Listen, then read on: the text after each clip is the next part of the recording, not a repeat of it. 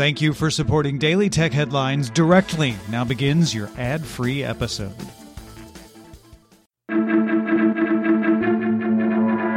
I'm Jen Cutter, and welcome to Daily Tech Headlines Week in Review. Regulators in the EU and UK have opened an antitrust probe into Google's agreements with Facebook, now Meta, over online advertising. US regulators are also investigating the agreements. Google and Facebook reached agreements on minimum and maximum bids, which are not unusual in the advertising space. However, the concern is the relative dominance of the two companies meant the agreements had an outsized and anti competitive effect on the advertising market.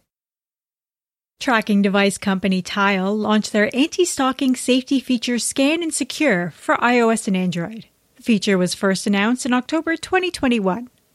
Within the Tile app, and without needing an account, the scan option takes up to 10 minutes to complete and requires the user to move from their original location while it's in progress with Bluetooth and location services on. Scan reports can be saved, and the company states it will work with law enforcement through court orders to identify owners using tags maliciously. Last month, Apple updated safety features for tracking unknown AirTags for iOS and Android.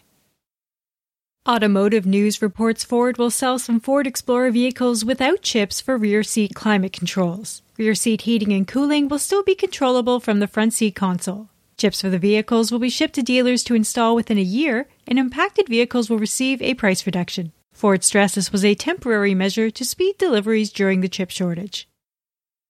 India's Paytm denied a Bloomberg report that it violated rules about sharing data with China based entities that owned an indirect stake in the bank. Paytm called the report completely false and sensationalizing, with a spokesperson clarifying all of the bank's data resides within India. Paytm has been barred from signing up new customers while it undergoes an audit by India's central bank because of material supervisory concerns. The bank has not clarified what that means.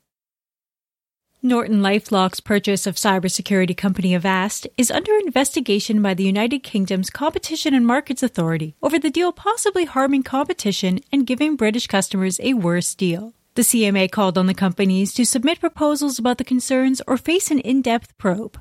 Norton Lifelock said the investigation will delay the completion of the $8.6 billion deal, previously expected on April 4th, to mid to late 2022.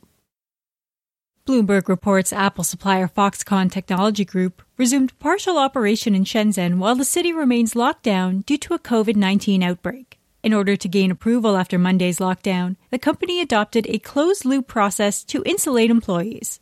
In a statement, Foxconn said the closed loop system can only be done on campuses that include both employee housing and production facilities, and the company is also closely following and applying the government's pandemic prevention measures. Axios reports Slack cut off access to some customers in Russia to comply with international sanctions as well as policies from parent company Salesforce, which will exit business in Russia. Several directly sanctioned organizations were locked out of accounts without notice and were therefore unable to download any data before the shutdown.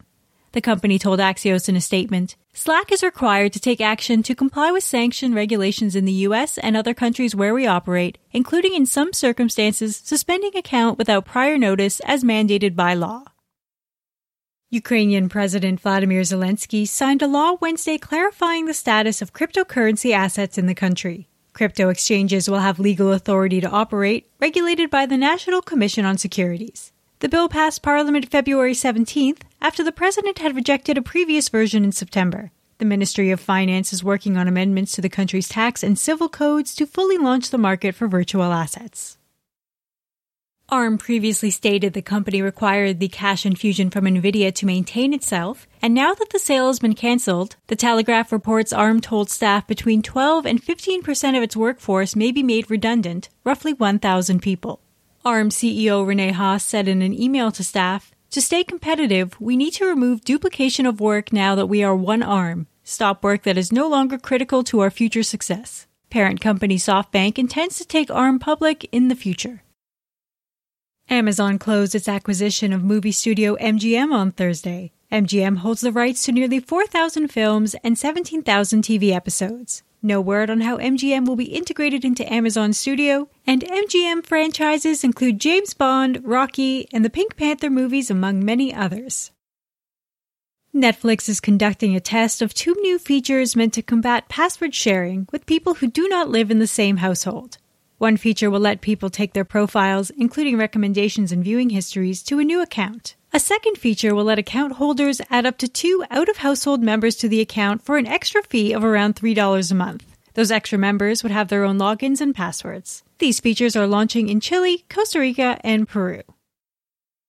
Reuters sources say Alibaba and Tencent are preparing for layoffs in the tens of thousands as the companies adjust to new regulatory rulings in China. Alibaba has already started letting some employees go. The crackdown, along with a slowing economy, has slowed both companies' growth. Tencent has around 94,000 employees and Alibaba around 39,000.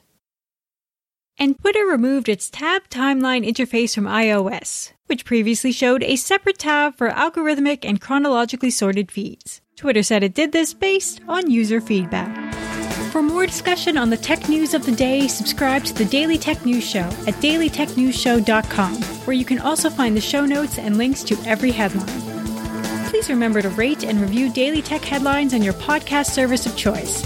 From everyone here at Daily Tech Headlines, thanks for listening.